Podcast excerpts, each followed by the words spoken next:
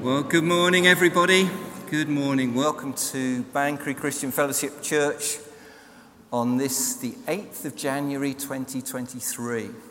A very warm welcome to you if you're here in the church. And I would be looking at the camera, but I can't see it for right now. But a very warm welcome to those listening in online as well. We're here to worship God. We do that through our singing of hymns and praise songs. We do that through prayer. We do that through opening up the Word of God. And this morning, Duncan, our pastor, will be opening up a passage from Acts chapter 16, all about the breaking of chains by God. Verse 16. As we were going to the place of prayer, we were met by a slave girl who had a spirit of divination and brought her owners much gain by fortune-telling. She followed Paul and us, crying out, "These men are servants of the Most High God, who proclaim to you the way of salvation." And this she kept doing for many days. Paul, having become greatly annoyed, turned and said to the spirit, "I command you, in the name of Jesus Christ, to come out of her." And it came out that very hour. But when her owners saw that their hope of gain was gone, they seized Paul and Silas and dragged them into the marketplace before the rulers. And when they brought them to the magistrates, they said, "These men are Jews, and they are disturbing our city. They advocate customs that are not lawful for us as Romans to accept or practice." The crowd joined in, attacking them, and the magistrates tore the garments off them and gave orders to beat them with rods. And when they had inflicted many blows upon them, they threw them into prison, ordering the jailer to keep them safely. Having received this order, he put them into the inner prison and fastened their feet in the stocks. The Philippian jailer converted. About midnight, Paul and Silas were praying and singing hymns to God, and the prisoners were listening to them. And suddenly there was a great earthquake, so that the foundations of the prison were shaken, and immediately all the doors were opened and everyone's bonds were unfastened. When the jailer woke and saw that the prison doors were open, he drew his sword and was about to kill himself, supposing that the prisoners had escaped. But Paul cried out with a loud voice, "Do not harm yourself, we're all here." And the jailer called for lights and rushed in, and trembling with fear, he fell down before Paul and Silas. Then he brought them out and said, "Sirs, what must I do to be saved?" And they said, "Believe in the Lord Jesus, and you will be saved, you and your household." And they spoke the word of the Lord to him and to all who were in his house. And he took them the same hour of the night and washed their wounds, and he was baptized at once, he and all his family. Then he brought them up into his house and set food before them, and he rejoiced along with his entire household that he had believed in God. But when it was day, the magistrates sent the police, saying, "Let these men go." And the jailer reported these words to Paul, saying, "The magistrates have sent to let you go. Therefore, come out now and go in peace." But Paul said to them, "They have beaten us publicly, uncondemned, men who are Roman citizens, and have thrown us into prison. And do they now throw us out secretly? No, let them come themselves and take us out." The police reported these words to the magistrates, and they were afraid when they heard that they were Roman citizens. So they came and apologized to them. And they took them out and asked them to leave the city. So they went out of the prison and visited Lydia. And when they had seen the brothers, they encouraged them and departed. Amen. Well, let me also add my welcome. It's lovely to have you with us today. My name is Duncan. I serve as pastor here and delighted to be part of this service and to open up these words from Scripture to you today. I wonder if over the holiday season you managed to catch A Christmas Carol. I don't know what your favorite might be, whether it's black and white, whether it includes Muppets, animated.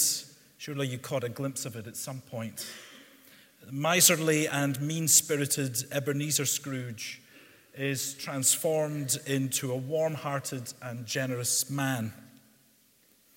Scrooge sees vividly that he must change or face eternal misery.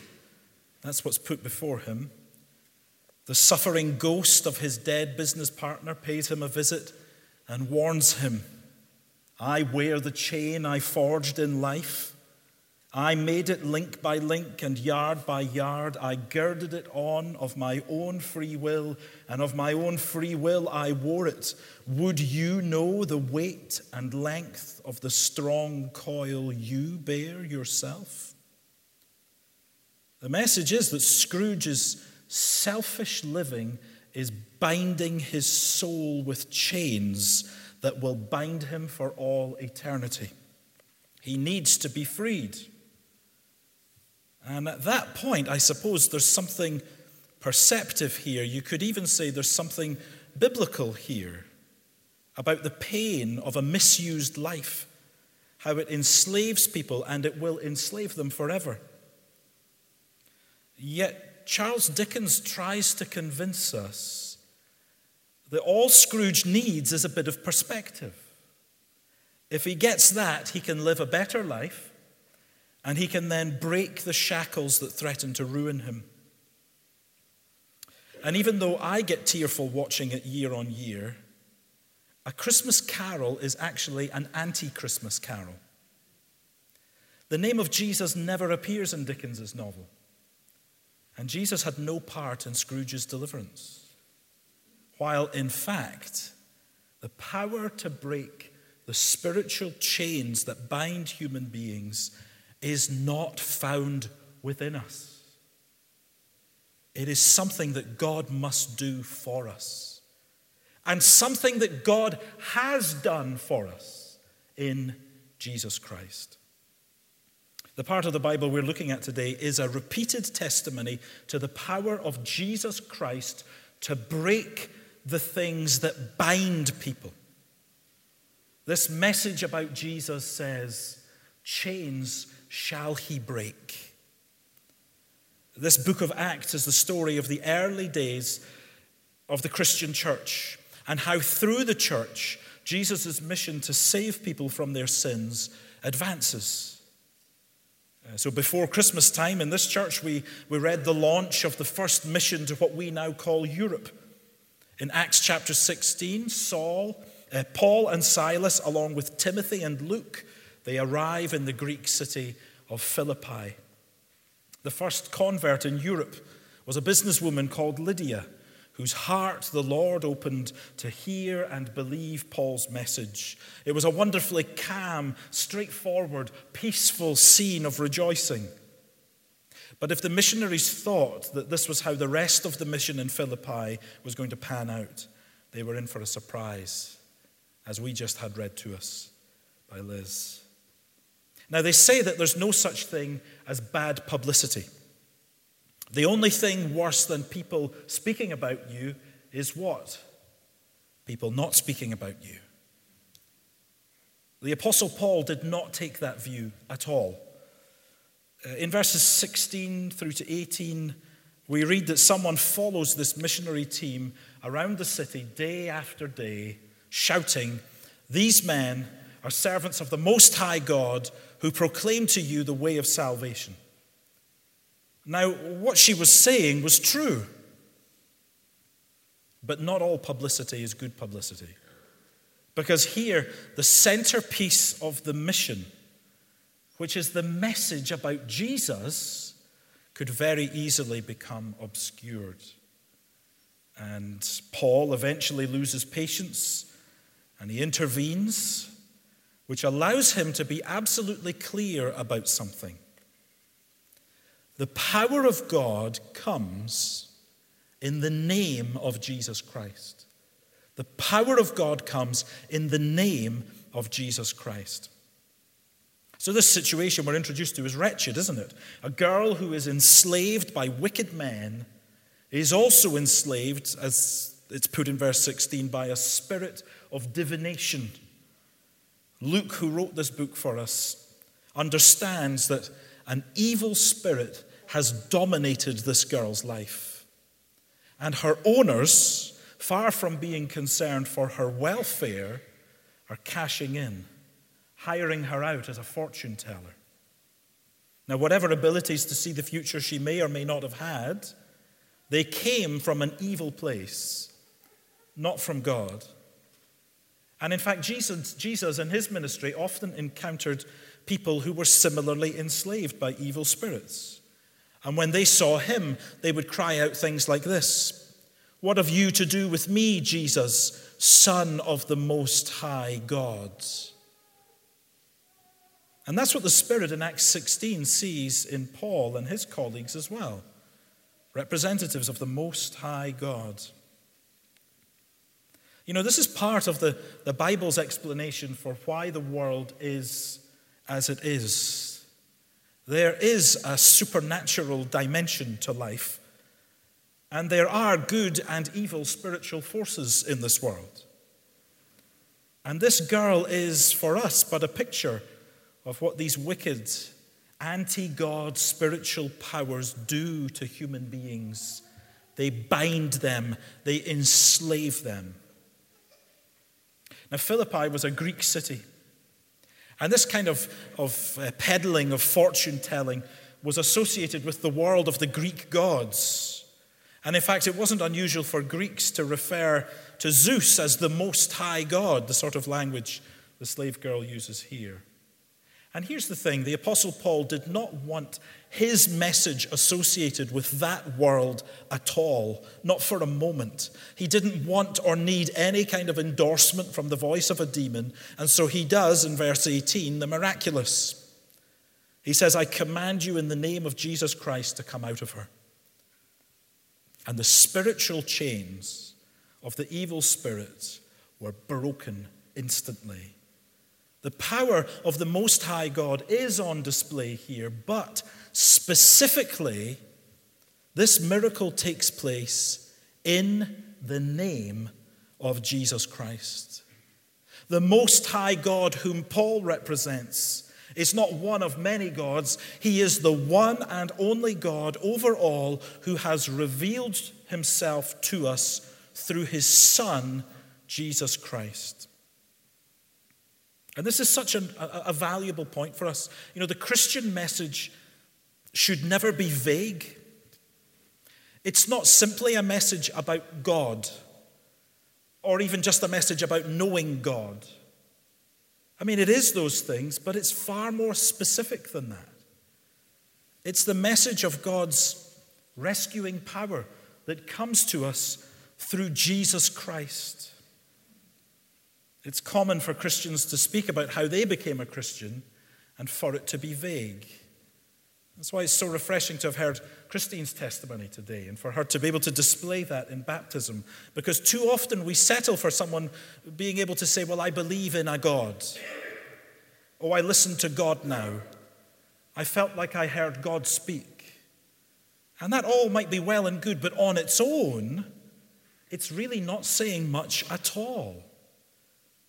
No, instead, Christianity speaks with real clarity about who God is. And that's what Paul looks to do here. The power to break chains that bind us is not some vague idea of God, but it is in the God who has a Son, who has sent him to be a Savior of sinners, who lived, died, and rose again so that we might be forgiven and set free. Believing in God doesn't mean much. Which God? The God of the Bible, who has spoken decisively to us in the person of Jesus Christ. That is the one true God. And that's the conviction here. Everything is centered on him, because without the name of Jesus Christ, there is no knowing God at all. For God's power comes in the name of Jesus Christ. Now, we don't know what became of the slave girl. We're not told any more. I think generally the assumption is that she's specifically mentioned here because she became part of the church. But her special powers now gone, her owners were furious. That wonderful human trait of being more concerned about money than people, on show in Philippi here in Acts 16, so much so that they stir up unrest in the city. Paul and Silas are brought before the authorities. And if you look at verses 20 and 21, you see what they're accused of. What is it? Disturbing the city, advocating customs that are not lawful for Romans to accept.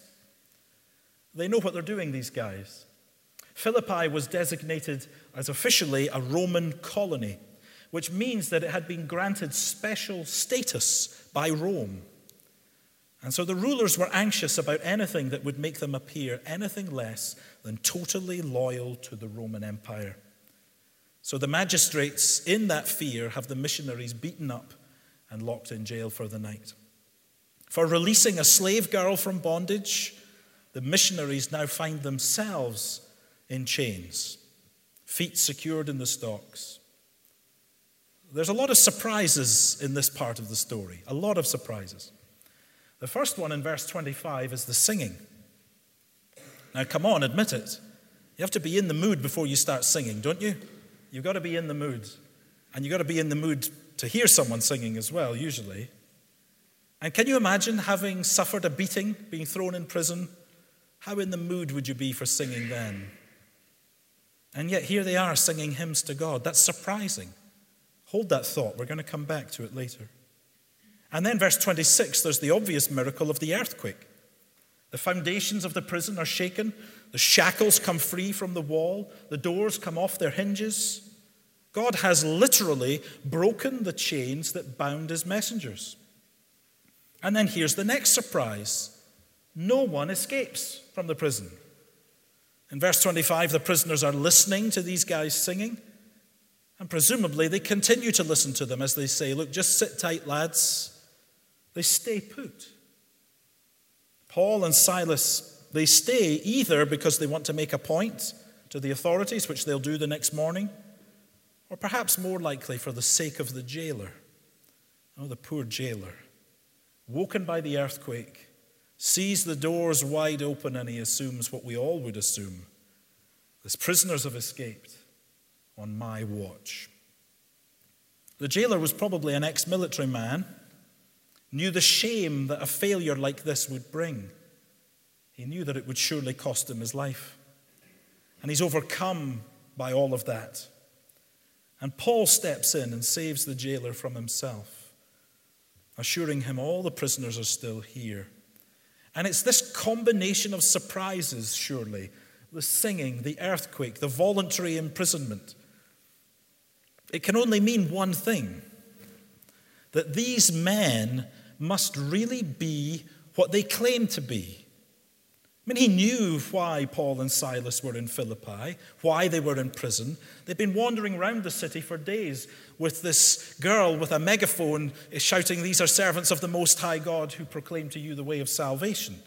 And so the jailer, he falls down before them and he asks the most important question that he's ever asked in his life. You see it in verse 30. He says, "What must I do to be saved?" These are guys who proclaim salvation. What must I do to be saved?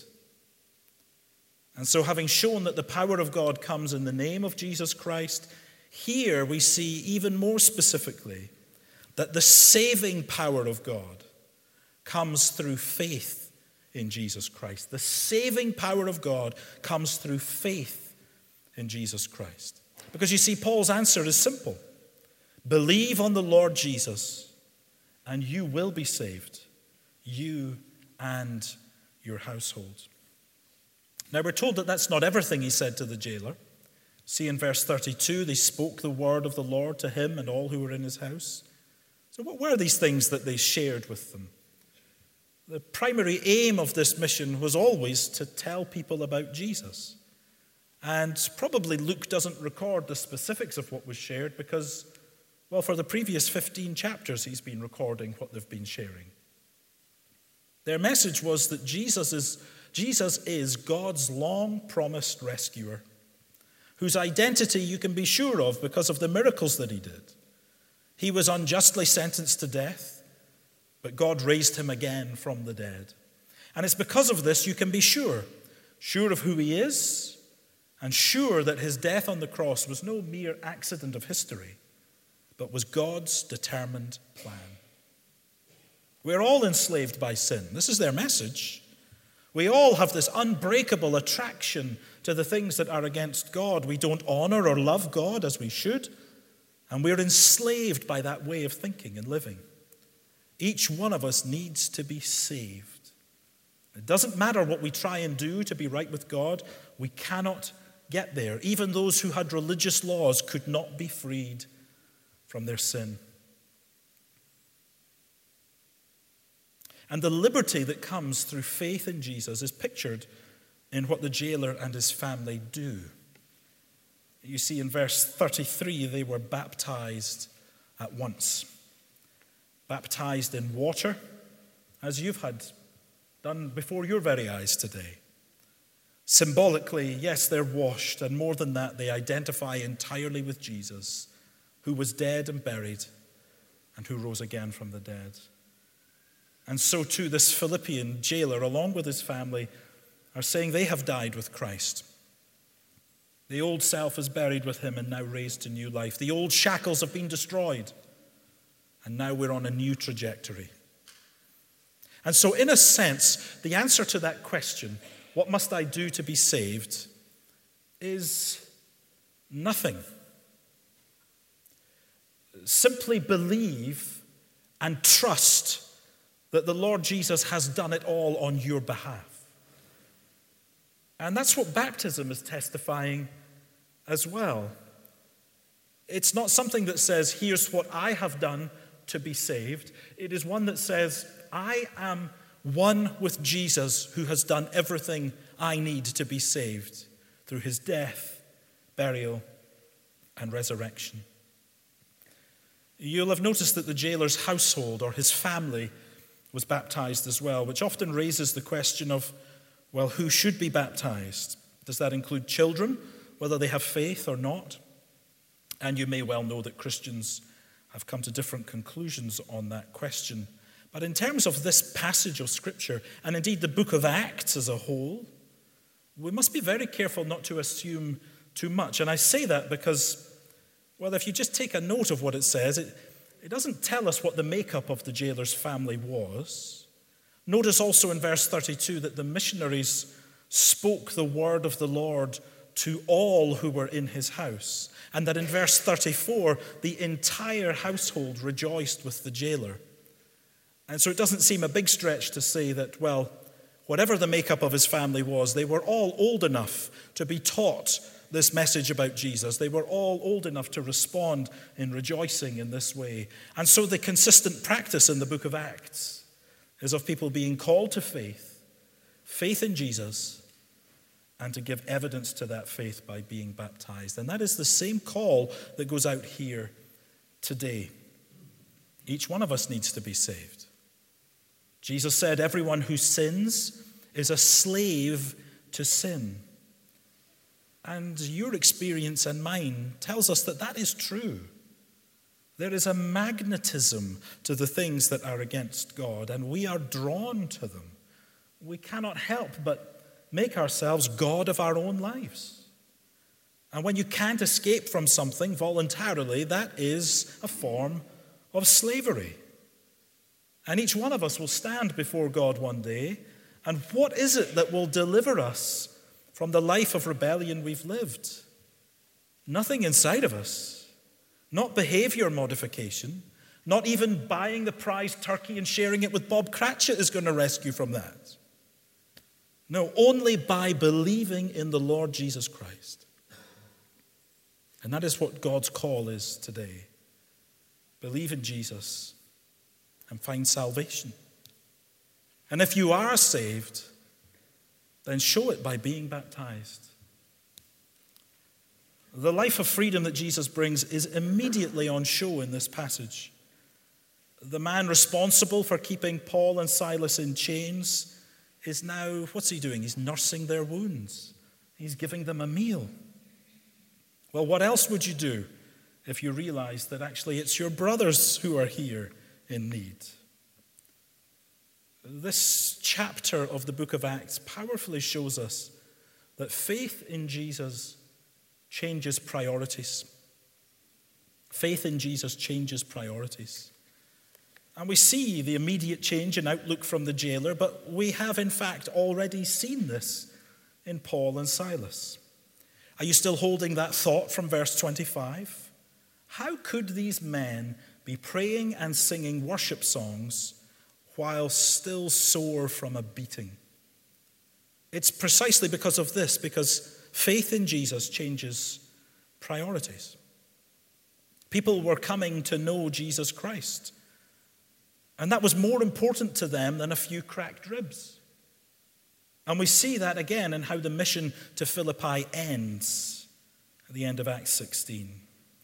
The magistrates of the city, they felt as if they'd now taught Paul and Silas a lesson, and so they send some officials to go and let them go free. But in fact, the injustice that was inflicted upon them was greater than first thought, because we learn now that Paul and Silas were both Roman citizens, and that afforded them certain rights. You know, it was a crime against Rome itself to subject one of its citizens to a beating or to imprisonment without a hearing. Oh boy, if Rome found out about this, this could mean trouble for Philippi. And it's at this moment Paul claims his rights as a Roman citizen and forces the magistrates in verse 37 to apologize and personally escort them out of the prison. The missionaries are vindicated of having done nothing unlawful. But why now? I mean, just think about this. Why didn't Paul speak up earlier? You know, just as they were taking out their rods to give them a thrashing, why not at that point say, oh, by the way, guys, I'm a Roman citizen, when it could have benefited him somehow? I think the answer is the same as why he didn't want the slave girl doing his advertising. Paul was careful not to allow anything to obscure his message about Jesus. So think about this. They were being accused of being disloyal to Rome. And if their answer to that accusation was, first of all, to say, oh, no, we're Roman citizens, it would appear, wouldn't it, that their first allegiance was to Rome, just like everyone else's was. When, in fact, Paul wanted them to know that his first allegiance was always to Jesus Christ. Jesus must be central, even if that means taking a caning. So we do have a follow-up question, though, don't we? So if he didn't want to say it then, why does he choose to say it now? I mean, he's already suffered. What's the benefit? At the very least, we can say this. Paul's actions here shows us that there is a time for Christians to claim their rights. To be a Christian is not to be always a walkover. Paul's focus was always on the mission. He could see that his time in Philippi was up, and he's going to be leaving behind a small band of new Christians. The only people who can possibly benefit from him taking this stand is them. And so what he does by insisting on his rights, insisting on the public apology, is that he lays down this marker in the sand. He forces the governing powers to acknowledge that they don't get to just dish out beatings to people just because they follow Jesus. I fear, my friends, if the Apostle Paul was around today and he took that stand, Christians would be queuing up to denounce him for being a nuisance, for not being submissive and not being terribly winsome.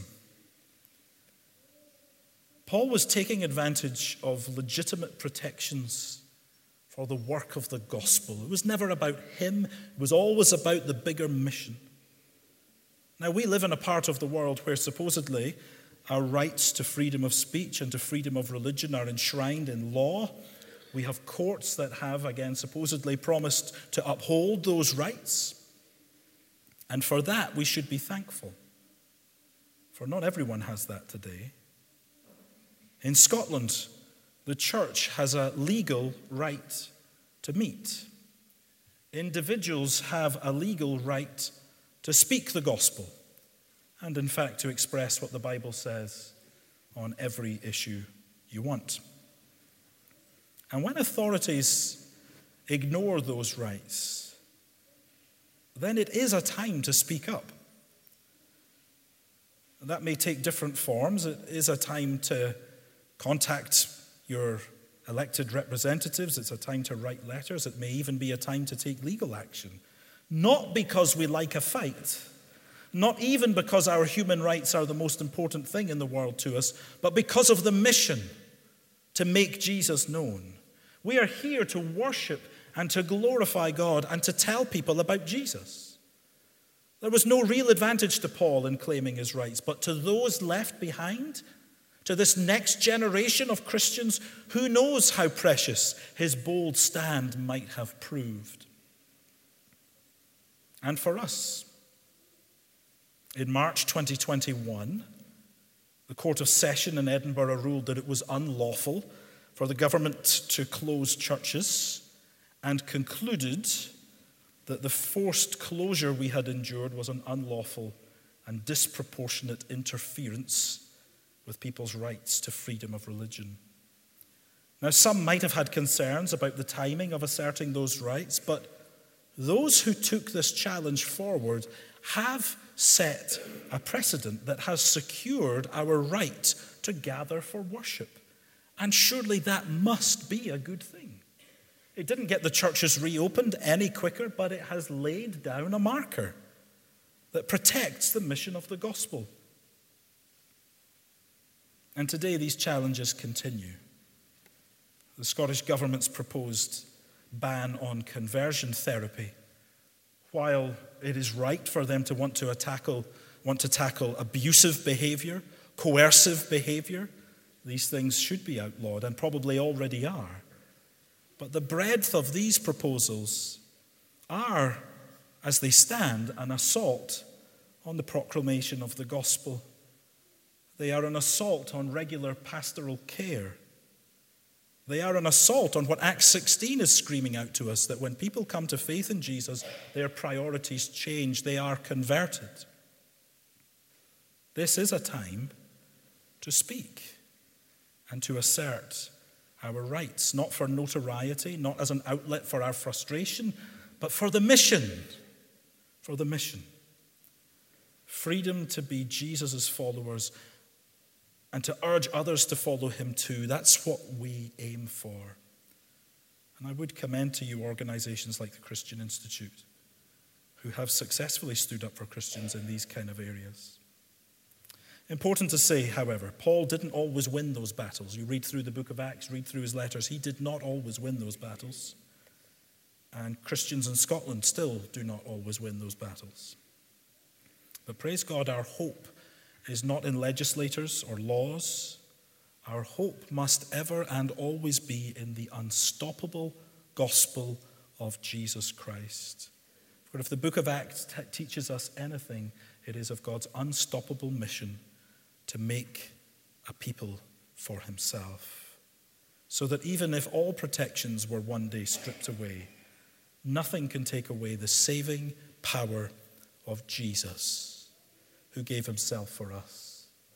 He must be central, because God's power comes in the name of Jesus Christ. God's saving power comes only through faith in Jesus Christ. And faith in Jesus changes priorities. Let me present him to you today, and to urge you to come to him and to be saved, to be freed, to find salvation. Amen. Thank you for being with us today. Just to say, please do stay for tea and coffee afterwards. You're very welcome. I'll be down the front here if anyone wants to speak about anything that they've seen or heard today. But again, let me just thank you and let me pray for you. May the Lord bless you and keep you. May the Lord make his face to shine upon you and be gracious to you. May the Lord lift up his countenance upon you and give you peace. In Jesus' name, amen. Amen. Thank you.